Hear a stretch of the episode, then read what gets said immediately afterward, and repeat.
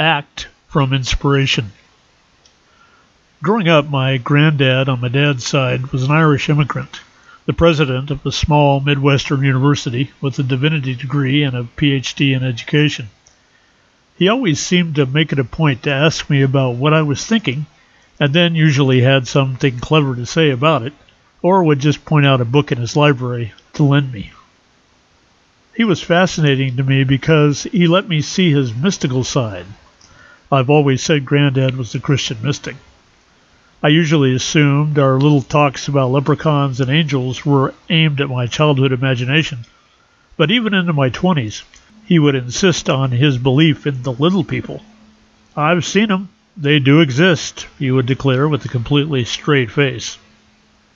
In my senior year of high school, I was having a particularly difficult time emotionally, struggling with frequent bouts of depression and angst about the world and Granddad was always a willing confidant. One day of more than usual existential angst, I asked him, What is the main thing you've learned about life? What keeps you going all these years? He paused, smiled, and said, I never make any decisions when I'm afraid. And I try to do things only out of inspiration, not out of fear. As I went on to embark on my adult life, those words would echo back to me when I ended up in an unwanted situation or was feeling down, even for no apparent reason. Every time I would realize that I had been doing my life, making decisions, only to alleviate some fear. At one point, I was pretty sure I never even knew what inspiration really meant. After all, aren't we all just trying to survive, just trying to keep from being homeless, from starving, or from getting sick? At some point, I think maybe in my 40s, I was sitting on a park bench watching a woman throwing birdseed. Several pigeons and a few crows arrived to devour the easy treats.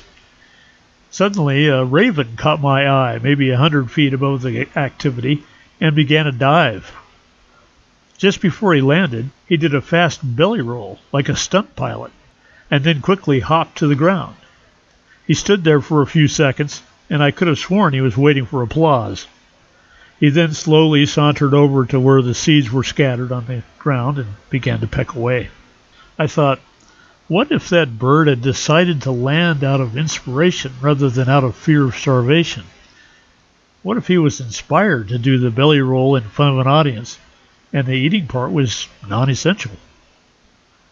After that little demonstration from Mother Nature, I spent the next little while noticing how most of my decisions about what to do next were based on perceived existential threats. Well, I'd better fix that tail light or I'm going to get a ticket.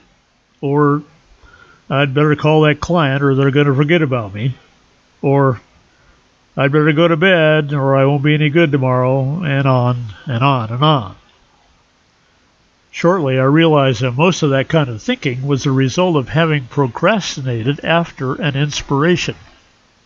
When I noticed the tail light was out, I was inspired to go to the auto parts store, since I was also looking for new stereo speakers and maybe look around for anything else. Or, hey, I wonder what's going on with Sally. I'm going to call her right now and see if she's still interested in getting her computer upgraded. Or, I'm sleepy. It'll feel good to go to bed right now. I just hardly ever did that. Instead, procrastinating until circumstances required action to avert an inconvenience or outright disaster. Since those days, I've come to see inspiration as divine will. It's God pointing the way to happiness and fulfillment. More than that, acting from inspiration helps to navigate away from victimizing circumstances. Acting from a space of fear and trepidation may seem to steer us away from danger, but does nothing to keep the same situation from recurring. I've also come to believe that every inspiration to action, if followed, brings us closer and closer to our highest life. It's that life filled with love, fun, and creativity, a life of harmony, security, and freedom from worry. After all, the universe itself sprang from inspiration the promise of a magnificent gain, a sensual existence of fulfillment and love. Inspiration is the fuel that keeps everything going, It is fear that leads to chaos and suffering, and acting from that space only guarantees entrapment in our own special hell. As always, it boils down to choosing to live in inspiration. It's making the decision to act when inspired and not giving in to the depravity of procrastination, as there will be no better time than now to act on that inspiration. The ironic thing about this is that even in the grips of procrastination, it only takes a quick trip back on the timeline to spot the original inspiration, and then from there, act. That way, we can stay on course and live our highest life in this magnificent creation of love, joy, and happiness. You have been listening to This Quantum Life by Boyd Martin. Brought to you by the Quantum Health Newsletter from Pure Energy RX. www.pureenergyrx.com.